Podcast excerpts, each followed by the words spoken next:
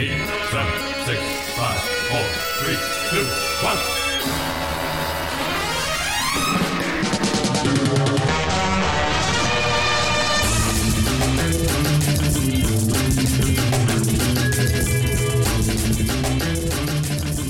Hey, welcome back to Optimism Vaccine. I'm Steve, and uh, joining me after a few weeks off from the podcast grind, Sean Glynis is here. Sean, how you doing? I'm doing well, Steve. That's good. Missing the Super Bowl, but it's okay. Well, you know, we, we have a we have a Canadian guest, so that that was intentional because uh, I don't think Canadians care about football, to my knowledge. But I guess I guess we'll see if he resents this completely. Uh, also, we have uh, the disgraced former viral Twitter sensation Jack Eason. It's great to be here. Sad to be cancelled. Yep. How long did that take? What? Do you, About a about a day, and then I found out that like someone who was like, you know, asked me just like, look, this upset someone, like a complete stranger is like, this upset someone I know. You should delete it. And I was like, I was thinking about doing it because it's just annoying. So I guess we'll, we'll do it. So yeah, uh, going viral. People were sucks. calling you the Irish Chrissy Teigen, and then you fucked it all up. So, yeah, great job. And then also, we have a special guest today. Uh, you know him from podcasts like The Important Cinema Club, uh, No Such Thing as a Bad Movie, or if you are like me and you are deeply committed to buying Godfrey Ho film collections on Blu ray, you might know him from Gold Ninja Video. And he also happens to be the author of Radioactive Dreams, the cinema of Albert Pyun. Justin Decloux is here. Justin, how you doing, man? I'm doing very well. Thank you for having me. Oh, I feel so professional. I'm on a podcast being introduced. I got to be silent while the hosts were talking. Ooh, so nice. Yeah, we're uh, we're we're known for our extreme professionalism. That's what I was telling you before. you know, uh, usually we start off with like shooting the shit and not recording for 15 minutes. Then we have technical difficulties for another five to 10. And I mean, the studio's so nice. There's like plush seats. I like all these posters up on the wall. That's right. And we we all have IV drips with uh, the blood of children, just kind of going straight into the That's veins. how we stay young. yeah, we stay young. We keep the COVID out. That's what it's about, man. No, we like COVID. It makes us stronger. That's right. It, it, it kills the weak so that we can, you know, continue to our conquest. Feels good. Feels real good. Um, and honestly, it after watching Cyborg a couple weeks ago, which is sort of how we got into well, what we're talking about today, Albert Pyun. Uh, I, I feel like we're kind of heading towards the cyborg trajectory, and I just I, I think my next step, if if the whole lockdown quarantine thing doesn't wrap up, I'm just gonna stop wearing a shirt and hang out in like abandoned factory buildings in Yugoslavia. Do you have a name based on a musical instrument yet? Ready to go? Yeah, I was gonna go with uh, flute boy or perhaps uh, oboe. Oh, what what are the things called that you stick in the oboe? So it, uh, oboe reed. I'll be oboe reed. How's that Oh, sound? really? I'm, I'm gonna be Ibanez Tanglewood. I don't know what the fuck you're doing. A lot of people would have gone with Reed oboe because Reed's like an actual person's name, but uh, I I figured I'd go with something a little different. So I mean, I think that in Cyborg, it's mostly the names of the guitars. I don't think anyone's called like electric guitar, but that'd be cool too. that's always allowed. We're not too far off from it. yeah, that's did true. he miss? Did he miss the obvious though? Because I mean, there's a guitar brand called Danelectro. Couldn't you have just called a guy Dan Electro? Uh, you know, it, it sets I itself mean, up. listen, Albert Pyun is close to perfection, but sometimes he takes a step back because he doesn't want to make other people feel bad. Exactly. He This can't is be the too type good. of expertise we asked you on for, Justin. That's why we got you here, man. Um, anyways, Justin, yeah, we're, we're really glad to have you on. And we don't, like I said, we don't normally get a guest who's literally the guy who wrote the book about what we're talking about. That that never happens. um, and as we talked about earlier, the only the only book on Albert Pyun. We we know, we know there should be an entire like Pyun studies at the collegiate level, but I figured this is this is a good place to start, right? I, I was genuinely shocked that like no one wrote one before I did because like I would have done this ten years ago, but my logic was somebody more talented and more knowledgeable and with more resources than me will probably do it. And then I waited and I waited and it never happened. So my book was essentially written in kind of a mad dash for a screening I did of Radioactive Dreams on 35 millimeter, thinking like I'll just do this really fast, it'll be easy, and then you know I'll do it, and then people will go, oh, if this guy can, we can too. that was basically my plan when it came to Albert Pyun. uh, Just you know, the ball academics. well, yeah, I, I uh, tried to style myself on the first kind of big Hitchcock book written by Eric Rohmer and Claude Chabrol, the new uh, French New Wave guys. They wrote a book on Hitchcock, kind of led the way to all the ones that came after that, but nobody talks about them anymore as far as their Hitchcock book goes. One day, one day, no one will talk about you, but but that's hard to imagine. Right now. I feel like with with Pyun, it's it's difficult because uh, you know, like my own experience with Pyun is that honestly, I didn't know I'd seen multiple films by the guy for several yeah. years. That's Uh, it. and then- It's the ubiquity, right? He's everywhere. like I think about all the movies that I grew up watching on just, you know, regular over the air television on a Saturday afternoon and 50% of them are Albert Pyun movies. So uh, I was just going to ask Justin, did you have this in print during that screening? Like, like could people go to the screening and also buy the the book? No, they couldn't. I was like uh, off w- at how long I thought it was going to take to print it through Amazon uh, on demand, which is how I I printed the book. But the goal was to do it for then.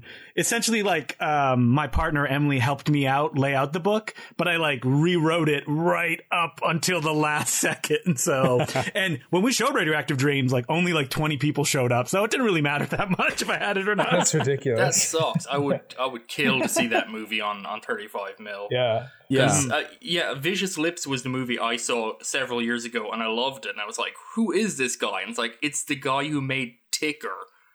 And I just I couldn't wrap my head Tigger, around my that. favorite Winnie the Pooh character. Yeah, t- no, Ticker, the the like one of the to my in in my my memory, one of the Seagal films that's so incoherent it stands out amidst Seagal's like post two thousands work, which is impressive.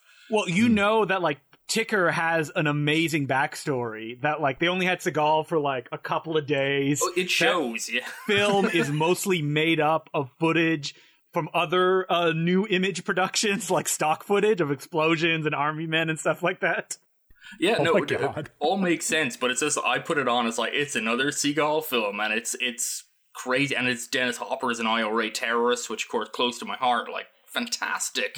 but um, yeah, it absolutely bewildering film that, and then Cyborg, which is uh, maybe Pyun's best known film or most popular film, but is honestly a film that every time I see, like the older I get, the more I realize that Cyborg is just a deeply weird film. Like it's Mhm. it's not like as a kid it was just a Van Damme movie, but the older and quote wiser I get, the more I realize that it's just a weird ass movie. It's not. Yeah. It doesn't work like any of the other ones.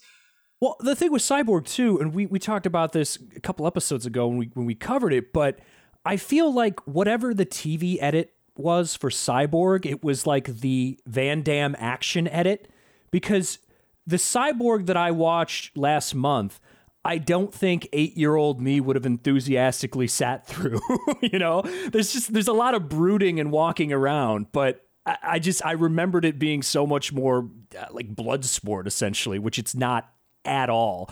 Well, the the story goes that uh, Cyborg it had a test screening, and Sheldon Lettich, who was uh, Van Damme's best friend and the director of like Lionheart, saw it and called Van Damme and said, "Van Damme, you got to come down. You got to take the movie away from Pyun and re-edit it." And Van Damme did. Oh my god. yeah.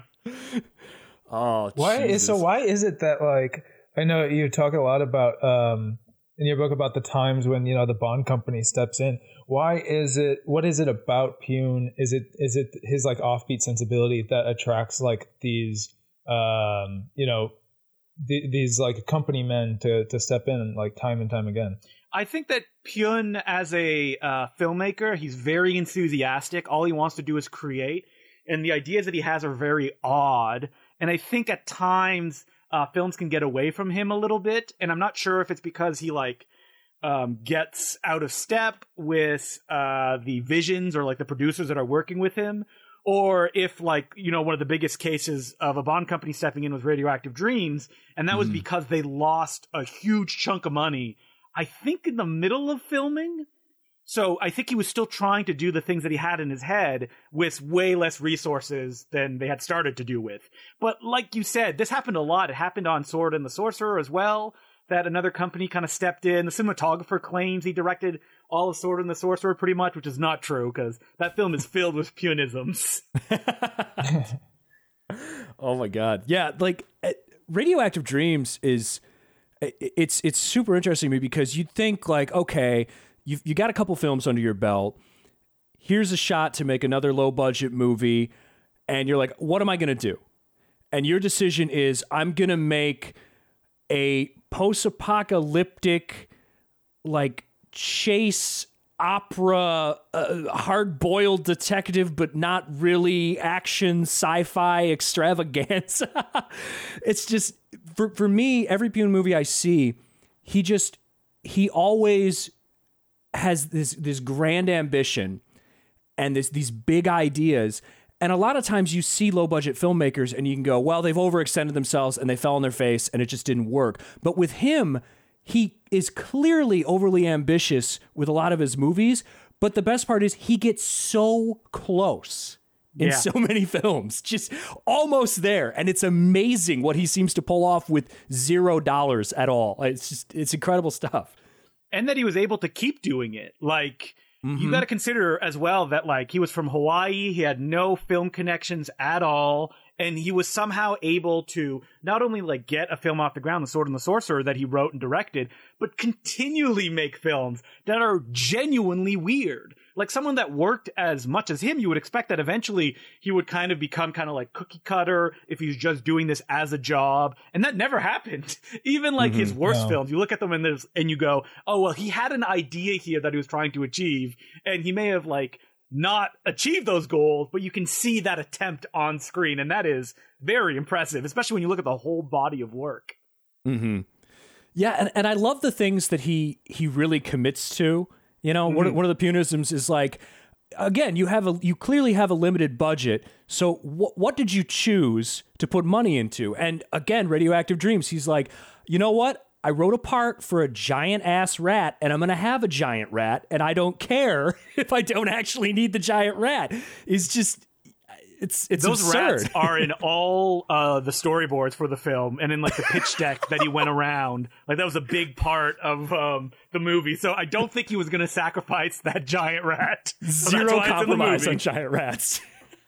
Which I support fully. You know, like it, if you're if you're gonna do one thing in your movie, make sure you have a giant rat. No one will fault you for that. So You know, get George Kennedy in there, just kind of, but definitely the giant rats are a thing to focus on. I mean, it's Chekhov's rat. It's introduced like 20 minutes into the movie, comes back at the end. That is airtight storytelling. I'm more a fan of that like rat or whatever it is with like this the smoking rat with like a tux on and vicious lips. yes, that's right. I believe both of those. I think they're Greg Cannom or Canham effects, like the the famous special effects artist. I think he did both of like those shows, uh, but I could be mistaken. They look great. I like the one in Vicious Lips too, though, because it, it just reminds me of a Chuck E. Cheese character essentially, but you know, smoking and in space. So a little little different. the whole thing has that like on, like Chuck E. Cheese seems like a solid enough reference point of uh, kind of I mean like Radioactive Dreams and Vicious Lips are both achingly close to ch- like kids movies, kids adventure movies, but then also play out in the specter of like social annihilation.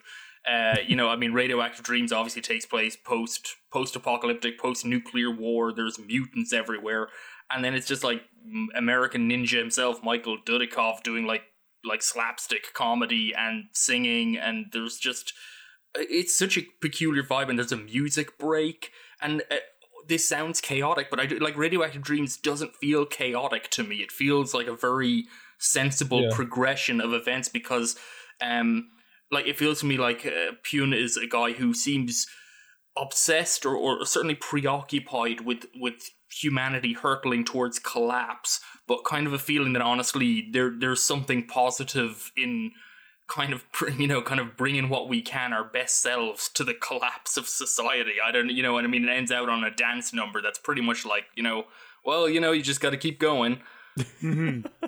Taking it back to, to what you started with, Jack, of like talking about how these are close to kids' films, um, reminded me also of arcade and um, and I guess uh, Justin was this like sort of I mean you were introduced to to Pyun as a child, right? Yes.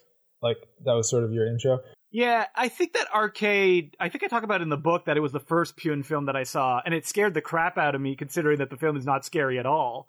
And I don't think I saw Arcade and I was like, I want to know more about this guy. right, Uh, right. It was just a memory I had of seeing it as a kid. I, it was definitely Nemesis that made me go like, oh, I want to know more about this filmmaker because aesthetically he is doing stuff like John Woo-ishes, John Wooisms, uh, kind of cyberpunk stuff, spaghetti western at a time where that wasn't popular in like the DTV field. It's like, how did he get to that point? And I think that's when I started exploring the rest of his work. And I'm like, oh, wow, he made a fun Andrew Dice Clay film. These exist? This is crazy. Oh geez, I forgot about that one. He's that's another one too where I, I watched that like um Jesus, probably like ten years ago, and I, I didn't even connect the dots. And another one that sticks out in my head too that I loved you don't as have a a, kid. brain smasher jacket? I, I don't have a brain smash yet. I, I'm I'm working on getting one. Um, but yeah, the other one that sticks out in my head is is Kickboxer Two, just because I remember watching it on TV, like you know Saturday afternoon or whatever, and I'd be like, "Oh shit, that's Cody from Step by Step, the TV show." And it just it just totally fucked me up as a kid because I was like, oh my, he's Yeah. he's awesome. It's like he's karate kicking the shit out of people, but also he's Cody on Step by Step. This is amazing. Uh, and then again, like you just you have all these memories of his films, but I never put them together until I got older, and it's just like, oh, the uh, the the greatest living American filmmaker has been right under my nose the entire time. I, I kind of muse about like why Albert doesn't have more of a following because it's kind of baffled me considering that his films are so kind of personal and weird. But there's not really like a group of people, unless they're doing it ironically, being like, Haha, the Captain America film is so bad. Uh, and I think it's just because he didn't make any horror films. If he had done that, I think he would have more of a cult following than he actually does.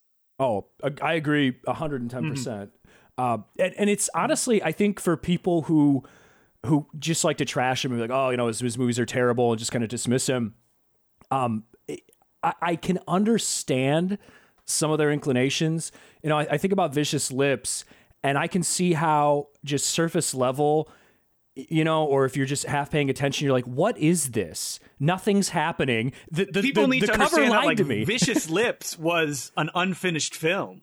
Like they didn't get a chance to finish it. Which is why it is the way that it is, and it essentially ends with a montage that's like seven minutes long of the movie you just watched. Which which really like and i think it's one of the fun things about it is it kind of works it kind of ha- like it's got this weird hangout energy to it it's it's like sci-fi revet uh in in Somebody some- called it, yeah, like last, la- like last year. That was at me. Bad. Yeah. And I think it's in the go. book. I called it last year at Marienbad on like a spaceship. yeah and it, I think it, it just reminded me of L'Avventura, honestly. It's just like a bunch of people. All the art house filmmakers. yeah, that's it. It's it's his Antonioni. That's Yeah.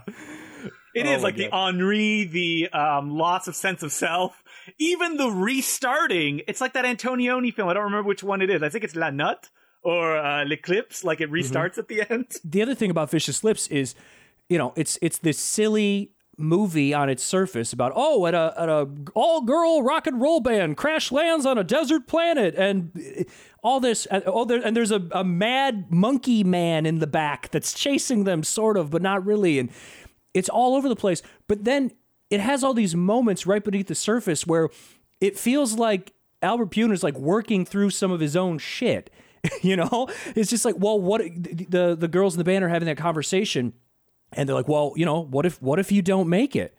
What if you can't do it? What if and then uh, god the the name of the club that they're playing at is literally radioactive dreams. So it's almost like he's he's trying to wrestle with the fact that maybe he's not gonna hit the superstardom heights that he thought he was headed towards. And that's i mean that's a, a pretty intense thing to watch in a movie like vicious lips.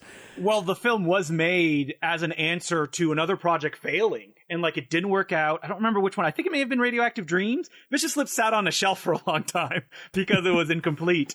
Uh, and he made the film because he's like, all right, I'm going to do it just with people that I know. The film was produced by uh, Joseph Bardo, which is the namesake of the character of Brick Bardo that is appears in a whole bunch of films. He just loves calling uh, characters Bardo, who I believe I don't say it in the book, but I um doing just like cursory research that I think Pyun may have worked in like pornography when he first came to LA. And that's where he would have met Joseph Bardo because that uh, that guy did direct kind of like softcore-ish stuff Ah, for a yeah. while, and they became friends. And Joseph Bardo produced Vicious Lips. They shot in like a really uh, crappy um, like warehouse studio space that they rented for like five days, and they tried to get the movie done. Like Joseph Bardo's wife did like the costume design. It was a real Vicious Lips was a real family affair. Which when you view it through that prism, it also like brings another textual layer to the film as it plays. I, I can't imagine Pyun making pornography. Like there's there's this wholesomeness to his Very even wholesome. as he makes hyper violent movies about cyborgs hunting each other and spies and like international intrigue and I would say, have you seen Nemesis 4? Because that's as Yes. close Oh. to as he's gotten to pornography. And he's very open about the fact that he's like, I love giant muscle women, so uh, I put them all over Nemesis 4 and they're naked. this is true. Nemesis 4 is that that's a strange one. Although honestly as pornography it's uh on it like that's that's maybe even more of an art film than than Vicious Lips on on the surface of it. It's just Oh, a yeah. couple of Well, people, I mean- like people hanging out in cars having discussions, but one of them happens to be female bodybuilder Sue Price. And they have a lot of sex. And Nemesis 4 was another film that was made because uh, Albert was forced to do reshoots on adrenaline, fear the rush. And uh, when he was forced back to um, the country to do reshoots, he's like, I'm just going to shoot another movie while I'm here. Screw you guys. It's going to be Nemesis 4. God. And and it, it shows. Oh yeah, it is. That is a bizarre film. I cannot imagine somebody renting Nemesis and being like, "This is super fun, cyberpunk." Olivier Gruner, he's kind of like Jean Claude Van Damme. I want the sequel. Mm, they don't have two or three. All right, I'll pick up four. I'm sure it's the same. And being like, "Oh my god." It's it's a great testament, I think, to the way that Pyun works. Because Mhm. and I think you you've allied him as well in your book. You mentioned he's very similar to someone like, say, Jess Franco, as a guy who just seems to be compelled to produce film. He can't stop. Mm-hmm. Um, Just and like so his addicted his to working. yeah, so his his films have this kind of like um like his sequels are often so loosely based on what preceded them. They're really just kind of tangential thoughts. They you know, so his films often start with like a prologue that says, you know, hey, it's a hundred years on from the last film and everything's completely different now. So this is what's happening now. Yeah. And the Nemesis series between one to four kind of really follows that line. Like each film is wildly different. Two and three were shot together, but have almost zero connection. Aside, I'm guessing with the main character, but uh, it's sort of like uh, the most tangential connection between them. Um, but it's kind of like it's really just impressive. We talk about how I, I don't understand how he continues making films because normally the, the the rule for continuing to work is that you bring stuff in on time and under budget, and he didn't do that in his early career, it would appear people kept coming in and intervening, and yet somehow he's just able to keep going and just spin. He's able to just like the guy must be a master negotiator because he can just spin projects off from other projects. And then I mean, he he's made uh, you've mentioned he's made several movies like Nemesis Four and Deceit. And uh, is it Blood Match? I think, which were all made like on the sets of other movies. Yep, that he's managed to then yeah, that he's then managed to sell back to movie distributors, which is ingenious, kind of heroic, frankly. Uh, and especially surprising to me because I think Deceit, particularly, which was shot with reshoot money for Cyborg, is honestly, I think, one of his best movies. Like a weird sci-fi chamber I agree, play. and I feel like Deceit is one that is going to like come out from Vinegar Syndrome through their archive series. If I Yeah. had to bet money, oh, I hope because it looks like trash now. they just put out um, House of Usher, and that's a 21st Century Picture, which is the other company that uh, Golan and Globus ran, and that's Oh. what uh, distributed Deceit. So fingers crossed, Oh. that would be perfect for that label. Oh, yeah, I- that would be Deceit is like his um, like his Mamet movie. Yeah. That's It a is. great I way mean, of yeah, putting it's, it. it's like Oleanna, but with aliens and the apocalypse looming again. Aliana. and, it, and, and it's the same thing about like it's all about like sexism and men and women. like It- I know no, it sounds like a joke, Yeah. but it is. No, no, it really is. It's like um, Norbert Weisser, who's like his one of his main guys, go-to actors, shows up, kidnaps uh, Samantha Phillips, uh, who's you might know from like Phantasm Two, drags her to a warehouse, and what they just talk to each other. And he claims he's like a sex fiend alien. Well, uh, and she doesn't believe him, and it's for a while it's unclear. Although it being Albert Pyun, it's pretty clear he's probably an alien. There's you know there's not much reason to doubt it when he says you know when someone says I'm an alien in an Albert Pyun movie. Uh, odds on they're going to be, but it's really like kind of like it's just a probing Just a really discourse on trust, alien. you know, and and like two people trying to figure each other out with a couple of weird curveballs thrown in. It is such a strange film, and I I absolutely hope someone rescues it. He's he's like, please strip to your clothes. I don't want to force anything on you, but please strip down your clothes. For so a while, the film sex. feels like it could go somewhere very different. Yeah. um, I was gonna uh, say uh, I was rem- I was struck by a phrase in in uh, Filipe Furtado, the Brazilian critic. He he said in in I think it was Radioactive Dreams write up that uh, he was that Pyun he sees Pyun as as like the um, perfect distillation of like the expressive esoterica in like both good and bad ways. Um, I don't know if if if anybody has any reaction to that, but but I thought it was pretty crystallizing and, and fit pretty well.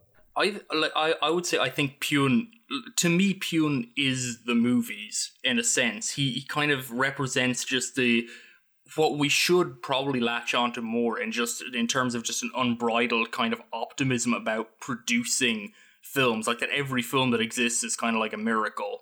You know it's been said before and yet you know a lot of people we we, we you know we watch a lot of movies and like this movie sucks this movie blows this is terrible you know and Pyun is kind of the antidote to that and that a lot of his movies like a lot of his movies I think are bad but they're never bad in the same way and they're often bad in ways I've frankly not really thought about before which are they still bad at the end Yeah, like if I'm he's never you know, boring and Alien he's from never LA? uninteresting. Why does she sound like that? Why did he make her do that voice? and then make the sequel uh, Journey to the Center of the World that's oh yeah, those are that's only for the real Pyun heads. No, no, I watched that earlier, and yeah, that's, Listen, if you that are is listening to this difficult. podcast right now, do not watch that one. Just No. even though you get like five seconds of Emo Philips, even if you're a big Emo Philips guy out there, just stay away. That's not. Well, Journey to the Center of the Earth, you know, we were talking earlier of how he would get his foot in the door, and I think it is a mixture of enthusiasm that when he talks to people, you know, they believe that he believes in the projects that he's doing, and it's also a I will do it with whatever you give me, even if it is nothing, I will do it. And I think that is very um you know, pleasing to producers that they're like, oh, this guy is going to take on this Journey to the Center of the Earth film that is a completely different movie that we're going to trash. But he'll, he says he'll shoot something else with the meager resources that are left. Okay, he could do it. Sure, why not? I mean, the I, I would be I would have give anything to sit in with. Uh, was it was that a Cannon movie? I think That it was a Cannon movie, yeah. I would love to sit in with Cannon's marketing team. Trying to figure, I know they pre did they pre-sell that movie like just Yeah, they always pre-sell their out. movies. Yeah, giving that out with a straight face to to distributors, like yeah, no, that's that's the movie. It's good. It, people will love it.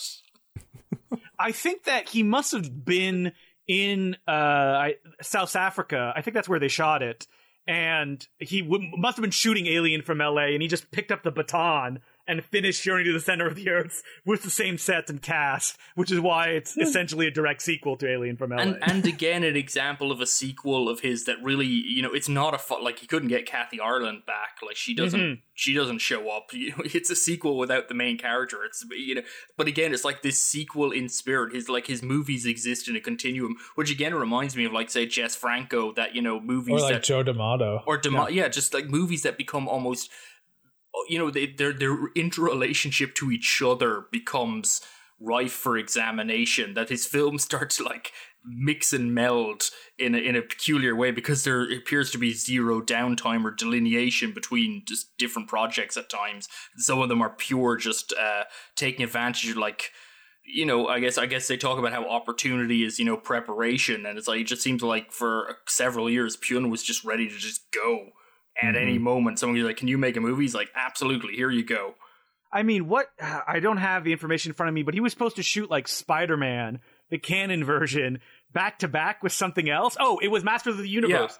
That he was going to Yep. start Spider Man, and it would have been Wimpy Peter Parker, and then they would have taken a break, and then he would have shot the Masters of the Universe sequel. And then the guy was playing Peter was supposed to bulk up, so when he came back to shoot the back half of Spider Man, uh, Spidey would be all buff and stuff like that. That's always good. It's just like, yeah, just uh, go get jacked for eight weeks, and I'll see you soon. Yeah. Like, what? Man, this is before Kumail Nanjiani was in was in the business. Well, so yes, couldn't, yes. couldn't get it done. Speaking of um of, of superhero stuff, I I really liked Justin what you what you said about um Captain America in terms of like uh before what we know as like the MCU, like this was sort of just like this very silly thing that anyone who cared about that.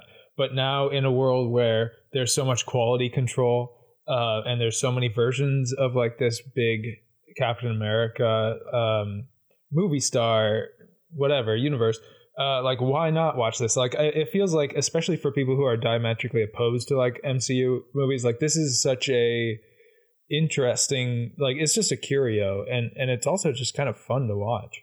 I mean, Captain America is another film that like you read uh, uh Pyun talk about it, and like the scenes at the beginning, he wanted to film them on slanted sidewalks so Steve Rogers would look smaller than everybody else. So when he was like, you know, muscular Steve Rogers, he was completely different. And that's what Pyun is, is that he goes in oftentimes a lot of like grand ideas that he doesn't always pull off, but I love that he tried. Yeah. Especially everybody loves Captain America with his like, oh, stop the car, I'm feeling sick. yeah That's yeah his then he runs superpower. back to the car he does it twice. he does it two times. That's the best part. It's just like, yeah, Yeah. what's Captain America's superpower? It's like, well, uh, he's kind of a wimp and he's able to manipulate people by pretending to have to vomit. That's Carjacking. It's Captain America. I mean, the thing about Albert Pyun as well is that he's a guy that's like, fool me once, fool me twice. Like, he's been fooled a thousand times. In the sense, like, Captain America is another film that the budget, like, uh, I think it was cut down to like one tenth of what it was supposed to be. And he actually had to pay out of his own pocket to shoot a lot of the action inserts because uh, Cannon or 21st Century, which is the company that, you know, it was released under, wouldn't pay to shoot the inserts. And he's like, I, I need these. There's no movie without it.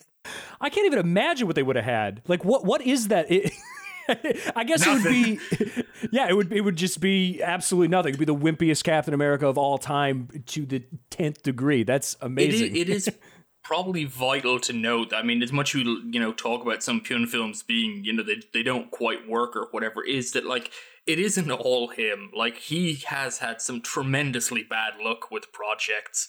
Um, and the Captain America, like with that kind of a budget cut, yeah, what were they expecting him to bring in? Like just Captain America going for a walk? Like there's just nothing else you could film. Like films cost money, stuntmen cost money.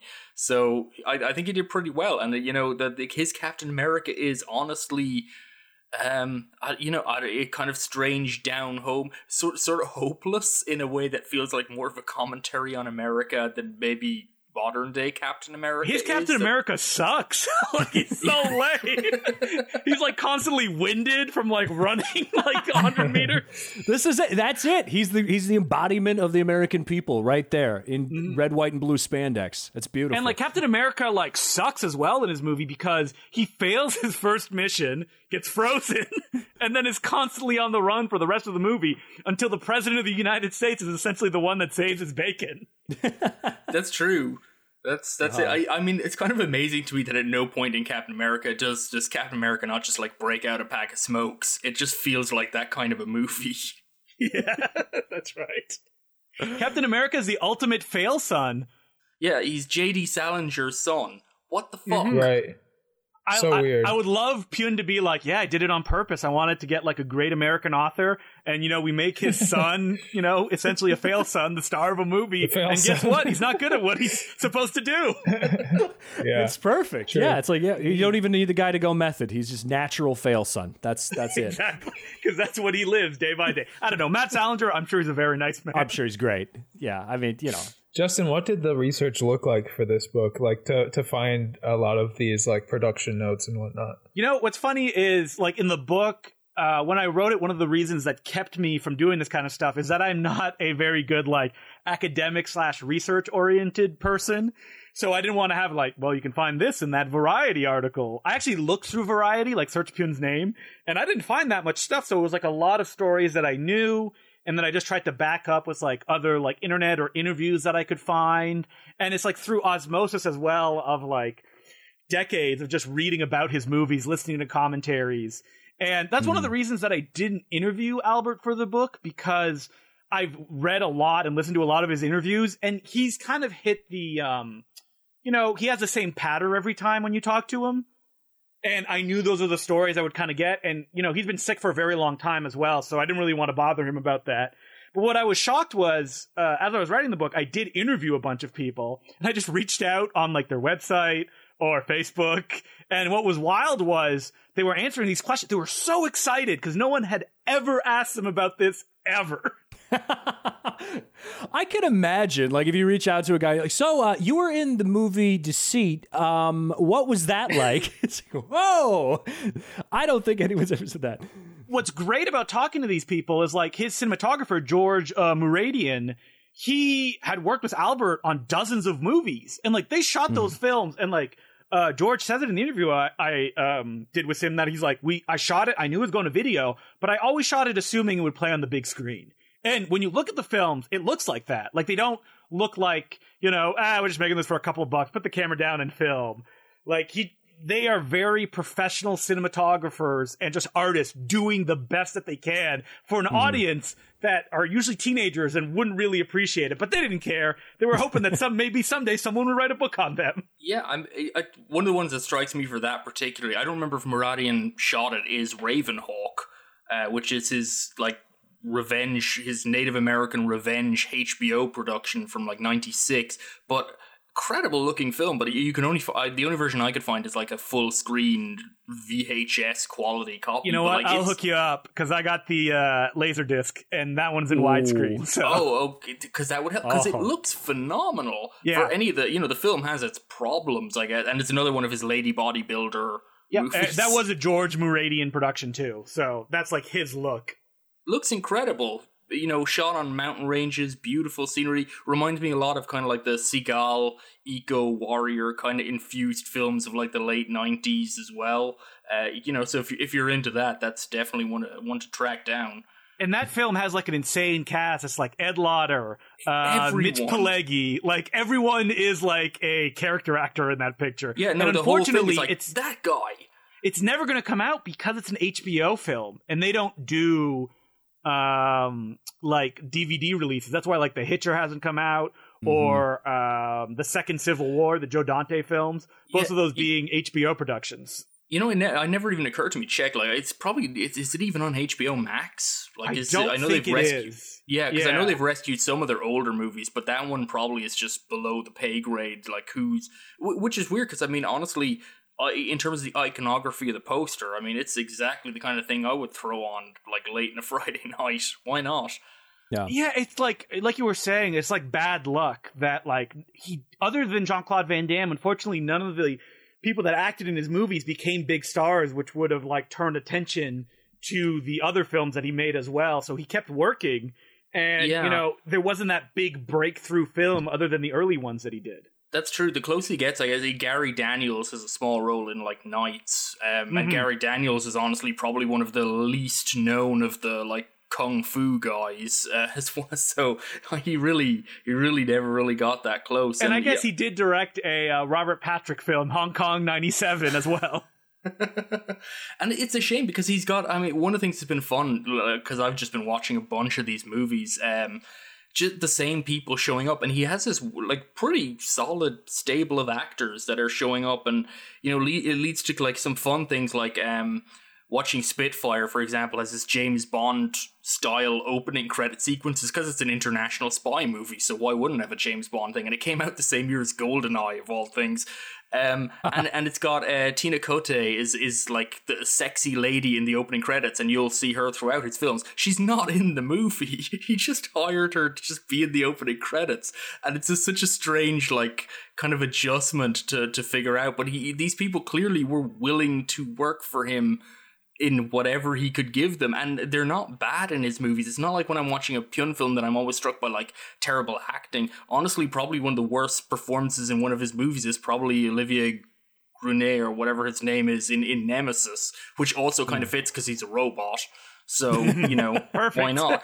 But like honestly you know i mean i guess sue price is a little shaky in the uh, in the nemesis movies but also she's like arnie's not exactly great acting in some ways cases too certainly not in his earlier films it didn't really lean into that But um, yeah, it's it's kind of unfortunate that yeah, no one really broke big to to bring him up with them. I mean, he's worked with people like Dennis Hopper and Rutger Hauer and uh, yeah, a few definitely big on names. the downward trend though. Yeah. it's true. I mean, and like Spitfire, I reckon has has Lance Henriksen uh, technically in the in the title role, and he's like or in the lead role, and like I say, he had him for a day tops. You know, it's kind of trying to work out where the where the which actors actually met each other in some of his films can be a fun little game. I mean, hey, hey, hey! It's not technically um, Lance Henriksen that's the star. It is the gymnast who only acted in Spitfire. That's true. I, so I shouldn't have said he was. he's top build. I guess Lance He's isn't the- muscular the- enough. You know better. Come on. No, but this actually brings me to something that I do really like about Pyun's movies. I, it, you probably couldn't describe his movies as being feminist.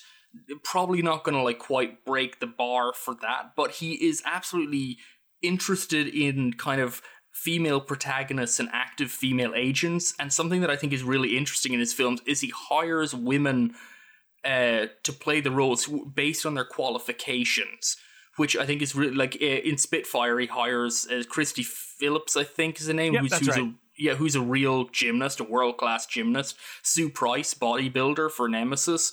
Um, you know, he he hires women who are capable. Um, I can't remember the the lead actress in Knights is also a kickboxer. You know, so it's kind of interesting. You know, Soderbergh did the whole thing with uh, Haywire several many years after uh, Pyun had made this regular performance, but like he's not looking for like traditionally beautiful women to you know fill in these like roles as like you know girl power advocates. Like he's looking for kind of women that fit the role, and it's Yep. it's actually somewhat refreshing. Uh, even though uh, I guess within that context, the bar is dismally low in Hollywood for doing that, but still good good for him. The man was groundbreaking too. Uh, one thing that I noticed in in Vicious Lips was uh, so famously 1990, I believe, Total Recall, the the woman with three boobs. Okay, so you watch that movie, you're 12 years old. Your big takeaway is Arnold Schwarzenegger makes funny faces, and there's a woman with three boobs. Vicious Lips, 1986, four years earlier, the first triple boob lady in the history of cinema, as far as I can tell. huge, a landmark. I was surprised. Uh, in there, there, there's there's a video uh, thing on Shout Factory released Vicious Lips on Blu-ray, which I think might have been the first home video release of Vicious Lips. Like it was just buried for years. I believe in North America, it was released in other parts of the world on Okay. VHS. Yeah. Yeah, because which is you know good. That's good, but like it's real rescue from Shout Factory. You put it out in blue, it looks fantastic, tremendous film. But they got for the interview, they got Charles Band rather than. Uh, Rather than Pyun to talk about it, and Band takes uh, takes full credit for. Uh, it's funny because he talks around the movie because it's very clear he didn't actually have a lot to do with it. Um, but one of the things he does take credit for is many-breasted women and women with breasts in many configurations. So he seems like that's apparently he wants credit for that. So we can can find out with it. the historians, you know, who who really was the the groundbreaker on that. I mean, it should be pointed out that doesn't uh, Necropolis, the uh, Charles Band film, also have a many-breasted woman or a weird-breasted woman? Oh, what year was that? We might have to hand it to Band. that He may actually be be the guy for this. This that might be his thing. I, I don't know. Necropolis was 1986, but yeah, if it's if it's mm-hmm. a Band movie, I, I don't. Yeah, that's a It toss is a Band movie. Yep, there you go. Maybe it is Charles Band. It's it's true. Actually, you know, talking about actors breaking big, probably one of the actors who's broke biggest out of Pyun's roster is Tim Thomerson, but it was into Full Moon Entertainment. And thanks to Pyun, essentially, I think that he kind of brought him along uh, when he made Dollman. Or wait, no, Trancers came out before that, right? I'm I'm terrible with years. uh, I don't recall, maybe, but yeah, yeah. It's, and Tim Thomerson is again one of these guys who just shows up throughout all his films, and he's there. I don't know how many Trancers movies there are. Oh, More than I thought there were. Uh, I believe there's six, but the sixth one is not officially a Trancers movie because uh, Tim Thomerson is not in it. Because See, there's the straight first up, one, I would have guessed there were four. So four, or five, yeah, four and five were shot as one movie and split in two. It's also a medieval film for some reason because it's shot at Charles Band's castle. Yeah, why not? And yeah, so that's how many there are. Oh, that's where Castle Freak was shot, wasn't it? Yeah. Yep. I love I love the fact that Charles Band owns a castle. That just it, it explains don't so think he much owns that it anymore, stuff. No, probably not. no. Thanks to a tax lien at some point. mm-hmm. Yeah, that'll do it. He invested all his money on uh, puppet shows, uh, like R-rated puppet shows in Las Vegas for any of the evil bong heads out there. And I hope you don't exist. That's what those movies are about now. Oh Jesus! Uh, well, you know, I've I've always been more of a ginger dead man guy myself, so I can't Oh, really uh, the evil bong versus Gingerdead Man. That is a movie that exists. what the world needs. Oh God, no! Don't watch it, please. It's awful. Movies for no one. Right, yeah, Albert Pyun trying to find funding for all his movies. Meanwhile, R-rated puppet shows, evil bong stuff keeps showing up. Yeah, well, I, those movies were made for like maybe five thousand dollars. Anyway, I don't want to go down this evil bong hole because ugh, those words. We'll, we'll bring just we'll bring you back on for an evil bong episode at some point. I sat down with a friend and I watched all seven, maybe eight of them There's in one seven? sitting. How long has the God. series been around? Like a decade? Do they just make one every year? What? Charles Band just loves it. He cannot stop making them. And they are nothing Ah. movies. It'll be like characters in a room talking for 60 minutes with 10 minutes of credits and no one dies in the movie. Oh my god! All right, we're not doing evil bong. That's where I draw No, the line. no. I, I feel like you know some some of the things I've proposed to the podcast that we've done. I've pushed the guys too far. Um, you know, when, when we had to do "Let My Puppets Come" a few weeks ago, I, I think that was the breaking point for a lot of people. So That that would have been classy compared to going down the bandwagon. Oh, I I, agree. I would rather watch seven times Let My Puppets Come Yeah. than have to sit through all those seven Evil Bong movies. shout out to puppet star Clitoris Leachman. You're the, the, MVP. R.I.P. R.I.P. to the MVP. She lived, she, she died the way she lived. Oh my god. Um. All right. So, Justin, my, my big question for you, um, I, my goal through uh, just my life moving forward is basically I want to Pyun pill the masses. I want everyone to love this director the way that I love this director. So if you were to put together like your starter pack, you've got a Saturday afternoon, like say three hours, so you can give them two, maybe three movies. What do you do to convert the masses? What are your choices? Oh no, I don't have my book in front of me because that's actually what I do in like the first five Oh, pages. that is. That's like that's on the first page. Yeah, I'm gonna I'm gonna read to you from your own book. Nemesis, good choice. Radioactive Mm-hmm. Dreams, great. That would be on mine as well. Deceit, okay. Mean Guns, Slinger, the director cut a cyborg. Okay, so that's five. I think if if I was gonna whittle it down, Uh, Nemesis, Radioactive Dreams, and then we're gonna get a little fucking weird, and I'm gonna throw Vicious Lips in there just because you need to see the the art house Pyun as well. That's mm-hmm. My only argument against that is that Vicious Lips is very similar to Radioactive Dreams. that's true. So if I was going to sit somebody down and be like, I want to show you this director, when you show them Deceit, what's great about it is you can tell them the story behind it, where you're mm-hmm. like, he made this on the weekend during the Cyborg reshoots, which gives it like, oh, whoa, that's cool. Like a director did that? Then There's they that got cred. mythology behind it. They got cred. Um, so it, yeah, I, I don't know. I, I guess that's a good point with deceit. And the other thing is too with vicious lips. I, I watched them back to back, and my wife just like walked in the living room and she's like, "Weren't you already watching this?" I was like, "No, this is this is a different one." She's like, "But the, that's the same girl that was singing the song in the first movie." Like, no, different song, different band. It's totally different. Nope, technically, same girl, because it's too sad dubbing over those actors. oh, okay, okay. That Yeah.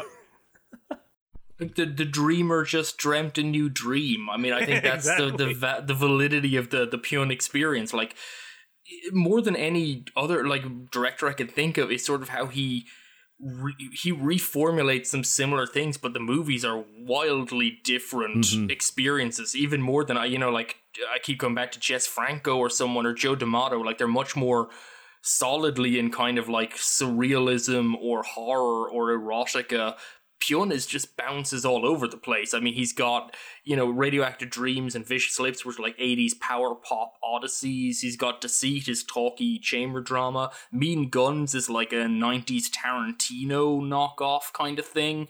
Um, Ticker is absolutely incomprehensible. and Nemesis is like Nemesis literally challenges like the John Woo cut of Hard Target for just sheer firepower, which I can't imagine like I- there's not many films that have done that that don't weren't also directed by John Woo. Uh, Yeah, it's Nemesis is one of those rare movies where it's clear that Albert got all the resources that he needed to make the movie that was in his head. And Yeah, absolutely. you look at that and you're like, oh, why didn't this happen more often? You would have more Nemesises. Yeah, if you just Nemesi. got just a little extra money to get like Brion James to just get rid of the accent, that's the only thing. you that, know, no, Brion James, as he said, as he told Sylvester Stallone uh, when they made Tango and Cash, he's like, I'm a master of accents. Let me do an accent. God. Oh, Uh, Jesus. but yeah, like he's all over the place. Or even something that is like universally dismissed Adrenalin Fear of the Rush, uh, the Christopher Lambert pandemic movie. Uh, if you see the uh, director's cut, like the idea that he had making the movie is kind of fascinating. That it's essentially like a video game movie where it's like people just going through these catacombs being chased by this psycho killer. And like when I talked to the cinematographer about it, and I think there's some pages from the script in the book, like um Pyun wrote like I want to make this like a war movie. Like that's the intensity in this. There's uh, honestly watching that movie, and and uh, the version I saw was about was it, says it's Pyun's director's cut, but it Hmm. was 75 minutes long, and I'm, I believe there's a longer cut that might also. I believe be it's his. a European cut. Like so Oh, I see. the thing with like Pyun's director's cut is I think that the uh, tricky thing with that is that it's his director's cut, you know, many many years later when he's got to like think about it and rethink it, which is not always I think to his advantage because I, he tends to rethink too much when he gets to like. You know those long credit crawls that you see Oh, where yeah. it's like, "What are you doing?" or the like odd voiceover. And so, like the European cut of Adrenalin Fear the Rush, I think is closer to his original intention, but there's still the reshoots that Miramax forced him to do. inside. Right. Yeah. Because that's definitely a film that is um like I was gonna say you talk about it like a, war movie like. I, th- I think it's a movie that, like, if I'm being honest, it's a movie that's more interesting to talk about than to watch. I was not wrapped into attention with it. It's a very difficult film to watch because it's essentially like a claustrophobic, tight angle, no breathing space kind of thing.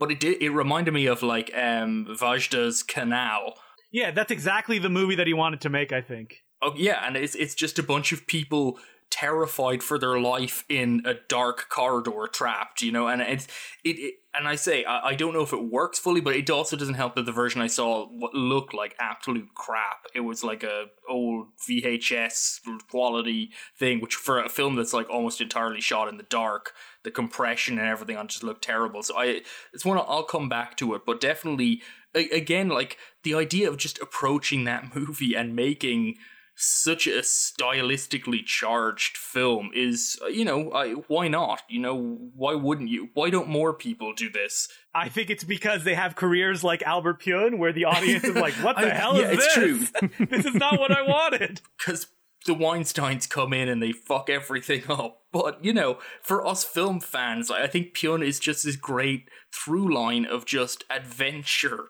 And literally every time you put on one of his films, you don't know if it'll work or it won't work. You don't know what genre it will be in. You know, honestly, the actors are probably the most predictable part of his films. Like Norbert Weisser will show up, Tim Thomerson will show up. After that, I have no idea what's going to happen next, and that's you. How who could you say that about? Even the great film like Ingmar Bergman or Hitchcock. Like honestly, they just do one genre, boring. Not this guy. he does everything. Ooh, harsh words. Don't quote me on this. Oh, Ozu, Yeah. just people talking. He made that movie, Deceit, Yeah, it's and like then he we made get other it. movies. You, you don't. You cross the line, oh, Ozu. Big whoop. Pyun does that all the time.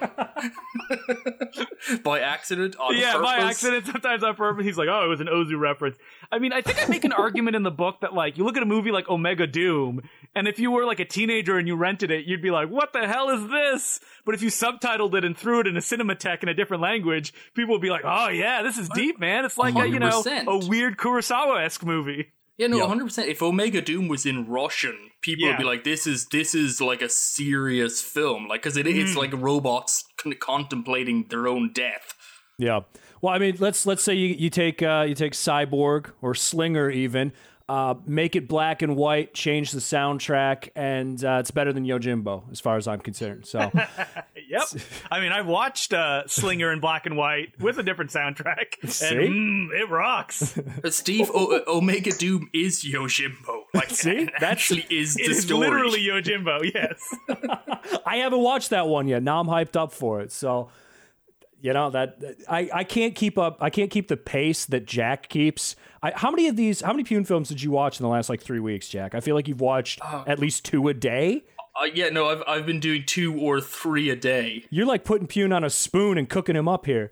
Like this I, is. I can't I can overemphasize though like you couldn't do that with most directors you know even you know if you really enjoy the movies but like eh, like I say every Pyun movie is different so it's really Yeah. easy to watch a double or a triple bill um yeah I mean sometimes it's a little tricky uh, when you I should I did a triple bill on Friday night and it ended with Journey to the Center of the Earth that was That's a little rough. mistake yeah, yeah. Have you done a triple bill of like the urban films that he made, The Wrecking Crew, Corrupt, and Urban Menace? That'll be a rough night.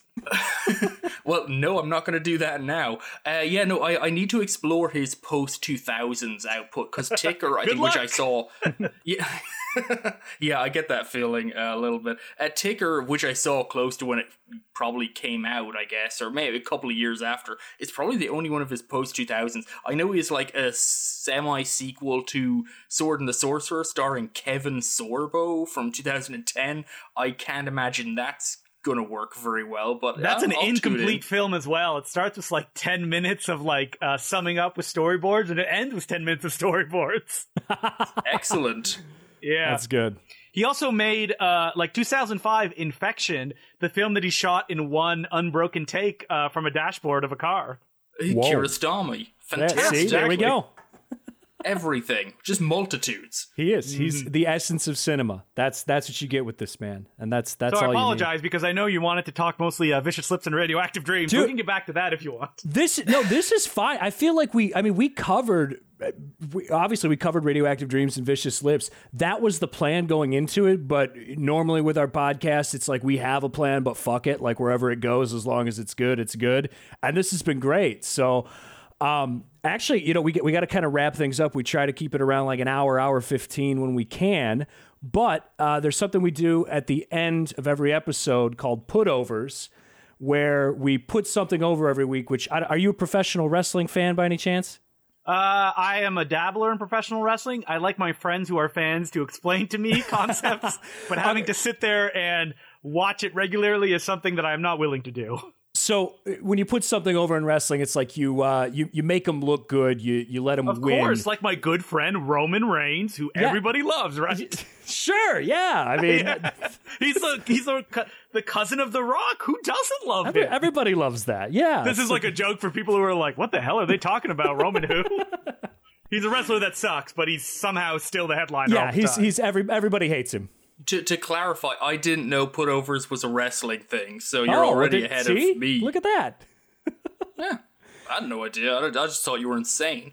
No, that's that's a different matter entirely. But uh, yeah, also fuck Roman Reigns. They had a spot uh, the other day where he had a title match and he was handcuffed to a, a giant steel pole, and the spot was supposed to be his manager came out and was supposed to release him from the handcuffs, but they couldn't get the handcuffs to come off. So there's just like a endless, it felt like five minute stretch of them fiddling with handcuffs while the other guy pretends to be hurt. Trash, absolute trash. Anyways, Yeah, uh, so get we- Roman Reigns out of here. Get the real star, Shane McMahon, the son right. of the owner of WWE. I want to see his red face and see him have a heart attack while wrestling. That's why I watch this kind of stuff. Exactly, and and you know what? Uh, more ladies. If if WWE could learn something from Albert Pyun, it's uh, we're the muscle ladies. Get them out here. we love them.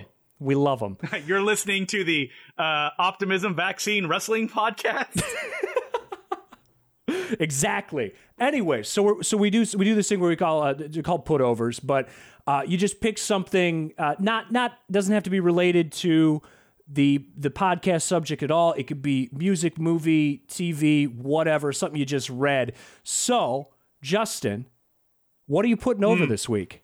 You know what? Uh, it just popped in my head. Oh, it's tough because I, I, I for people that uh, follow my stuff, I am always recommending things. So I'm like, what can I recommend that I haven't recommended in a long time? Uh, and I'm looking behind up my shelf, and I'm like, You know what? I've been watching a lot of Banshee, the Cinemax show. Have you guys ever watched that? You don't. Uh, I believe I believe Adam, our uh, our lackey, is a huge fan. That's right. Adam Myros, producer Adam Myros, and usual co-host loves Banshee. Oh, Banshee's great, amazing action show. But like that crew made a series called Qu- Query. I can never say it correctly. Q U A R R Y.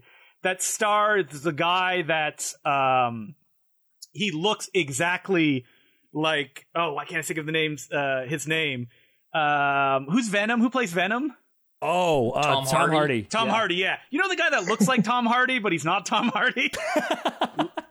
it's like Lucas Green or something like that. Sure, that sounds about right. Yeah, uh, Logan Marshall Green. I was close. Oh, yeah. Anyway, so they did this one season of a TV show, and it was directed by uh, one guy, and it's an adaptation of a like noir novel, and it's so good. It only lasted nine episodes. It tells one whole story, but it came and it went. Nobody ever talks about it. Uh, and yeah, I'd recommend people go uh, out and check out Quarry. All right, sounds good. Uh, Jack, what are you putting over this week? Uh, I'm I'm gonna show how my my brain works really well and really good. Um, I was gonna put over Down Twisted, the Albert Pyun movie, which we didn't discuss, which is, which is a real fun movie. It's kind of like his weird uh, adventure, Really branching out here, buddy. Yeah, but but then but then I was like, you know what? I'm actually gonna put down because because I ended up listening to it because of it. Oh no, don't uh, put it down. Put it over. I'm sorry, I'm putting put it over. I was gonna put over Depeche Mode's Construction Time because it's a great album. It's maybe my favorite Depeche Mode album. But then I remember Depeche Mode was actually on the soundtrack of a different Pyun movie, Dangerously Close. So it's all muddled up. But just listen to Depeche Mode, people. Just do it. Just do it, baby. Now, here's the big test. Sean messaged me about three quarters of the way through our recording and said, Hey, I can hear you guys, but my mic stopped working. So, Sean, what are you putting over this week? Can you guys hear me? Yeah, he's back. He's back. All right, we got him. I was wondering. I was like, man, I feel bad. Sean has been so quiet throughout all of this. we just love talking over him. That's like one of my favorite No, hobbies. see, this plays into the whole wrestling narrative of that guy that comes back. I'm just like, as a non wrestling watcher, like that does happen though, right? These like surprise comebacks. yeah, all the Yes. time. You're like the Undertaker. People knock There you you down and then you just pop back up, rolling your eyes in the back of your head. Yeah, you got like bad knees though, so don't take any big falls. or Yeah. Also, like that. you're like really into the Blue Lives Matter shit, which is weird. So Oh, we don't want to talk about yes. that. Yeah, that's right. Gonna shit all over your childhood now. Um, Undertaker So- loves cops. Go ahead, Sean. Uh, I, I've I've only been watching Pyun movies and Eric Rohmer movies. Uh, and I guess because we talked about Pyun, I'll put over um, I'll put over the comedies and proverbs uh, series of of Rohmer, um, uh, which are just a bunch of good movies. I know, like so, I, I know I know Justin's not a fan of French people on vacation with problems genre, um, but uh, this I'm not. Have I have I made that a, a claim somewhere? I, Their problems are so funny though. It's like Curb Your Enthusiasm en français. Yeah, it depends. Are they like slamming doors and running into rooms? In which case, I do like that. it's it's more of a I'm on vacation. I can't I can't figure out how to spend my my holiday, uh, and I'm having existential crises while I'm trying to spend my holiday. Um, And are they rich? In which case, you got me. I don't like them. Uh, but uh, they are uh, beautiful works, um, and I, I know like his six moral tales like get a get a lot of play, but um, I I've really come to to like his color work um, uh, after surprisingly after he stopped working with Nestor Almendros, um, and uh, yeah, so look at those. Well, what was your favorite Albert Pyun movie? Because you you you were so silent during the Oh, recording yeah, yeah. Uh, we should give you a chance. I feel like radio radioactive dreams is the height of, of what I've found so far, but I was really surprised with Arcade. Really, Yeah. the film that Albert Pyun abandoned, and it's technically not really his. there's just like such wild visuals in that um, that Mhm. that and there's also a bit of I, I'll say like some fetishism on my part of like these pixelated that era of like creating digital images that is interesting to me. if you want if you want to sell because i enjoyed arcade too like it's an r-rated are you afraid of the dark episode and that's there's no reason for that to exist and yet there it is And if you go and look at the uh, original making of, you can see the original CG effects that looked a lot like Tron. so when Disney came calling, they had to change them at the last minute. It's true. The scariest thing in that movie is Disney's litigation team. There you go. All right. Well, this week I'm, I'm putting over two things because I, I could do whatever the hell I want. Um, first, first thing I'm putting over is the Instagram account Facebook shirts. So uh, if you spend any amount of time on social media, you get all these targeted ads. And one thing that Facebook likes to target at people is like weirdly specific shirts, like, oh, my name's Steve and I live in Milwaukee and I was born in December, things like that. And then they just put it on a shirt and they're like, don't you want this? You're like, no, I don't. I don't think I do. Uh, but sometimes they get a little bit weird. So this this Instagram account just sort of chronicles all of the bizarre shirts that they find. And so there's this one that I'm looking at right now where it's uh, it's a, it's like three skulls with the American flag superimposed over them, and the shirt says, "Yes, I'm a spoiled fiance, but not yours. I was born in November, and I love my country. If you don't clap for my flag, best believe I will clap those cheeks." and did you read it? And you're like, how do they know me so well? Yeah, and I was like, "Where's the order button? I don't understand." uh, I'm just smashing enter on my keyboard, but I don't know if it's doing anything. Steve just clapping cheeks day in day out. So, but but this this kind of falls into like th- this hobby that I have, where anytime I get served an ad on social media, I automatically block the account that that serves me the ad. So over the past five years or so, I've gotten progressively weirder and weirder ads served to me, and I actually. I think it was like two years ago. I, I broke down. And I actually bought a weird shirt that was targeted at because it was so fucked up. It was a picture of Sonic the Hedgehog, but his face is yellow, like he has jaundice and then it just says Harry Potter Obama on it. And I was like, sure, that sounds great. Why don't I buy that? Well, you cursed yourself for life, and now you'll never escape it. Yep, that's it.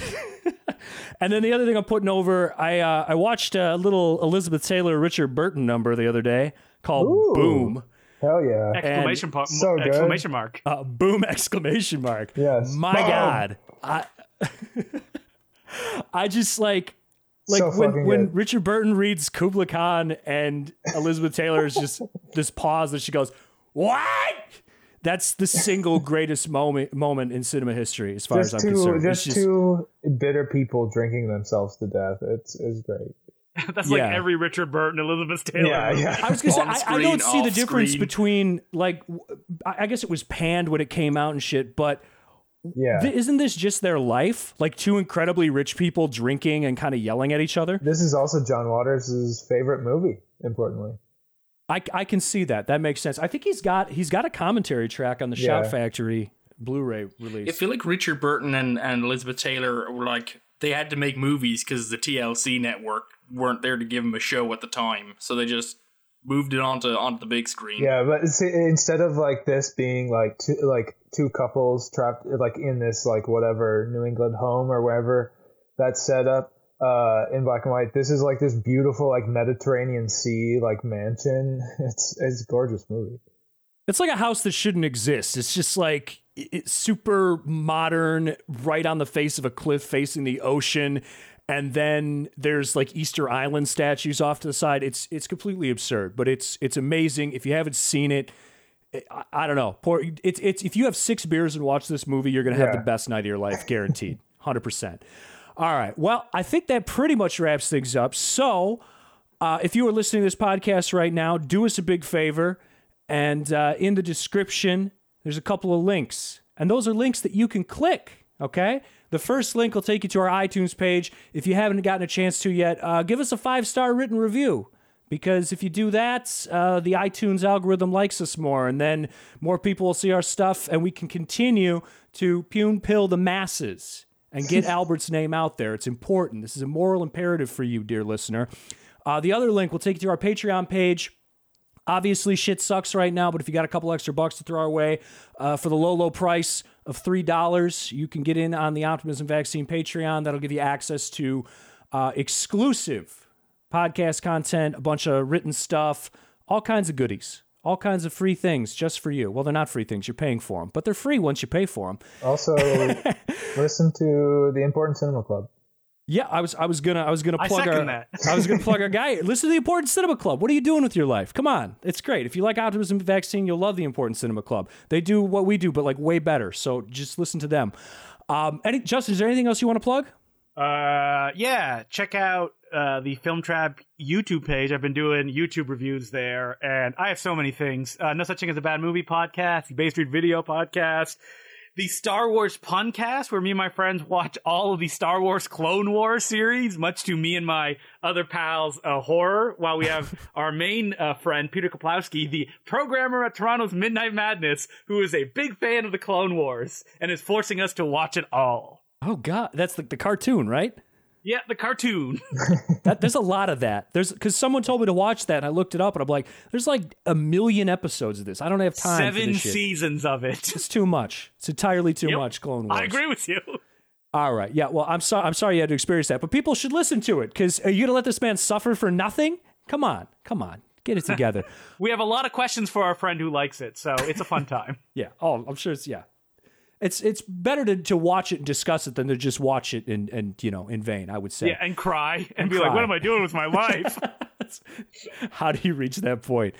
Also, I, I think uh, Sean, back me up on this one. Uh, I was thinking if if we can reach a thousand dollars per month for the Patreon, uh, we should set a goal, and if we hit a thousand, then Jack has to sign up for the Marines. What do you think? I'm game. Is do, do, does do you have the uh, residency for that, Jack? I don't know. I'm yeah, no, I'm I'm a citizen. I think the only problem at this point is that I'm a very sloppy mid thirties person. But sure, no, let's let's do it. This is like I- a, I this just is think a happy happy uh, Gilmore scenario we got going on. Or Billy Absolutely, I Madison. will I will kill for my country. Oh, and then how, how about this too? And then so if we get to a thousand, he has to sign up for the Marines. If we hit fifteen hundred, when he goes to basic training, um, he he can only make noises like the guy from Police Academy, uh, Michael Winslow. He can only make Michael Winslow noises. I, I, I feel it's cultural appropriation of Mike Winslow. Uh, I just love the idea of, of again, Steve. some some guy telling you to drop and give him twenty, and you're just like woo woo whoop. oh, only in my dreams. All right, uh, Justin, thank you again for being on the show. Really appreciate it, man. And uh, you know, Jake's not on this week, so Jack, I guess last word's yours. Watch Albert Pyun movies. I agree, and thanks for having me. Oh, I guess technically I stole your last word. Sorry, Jack. That's, that- That's perfect. That's perfect. That's fucking great.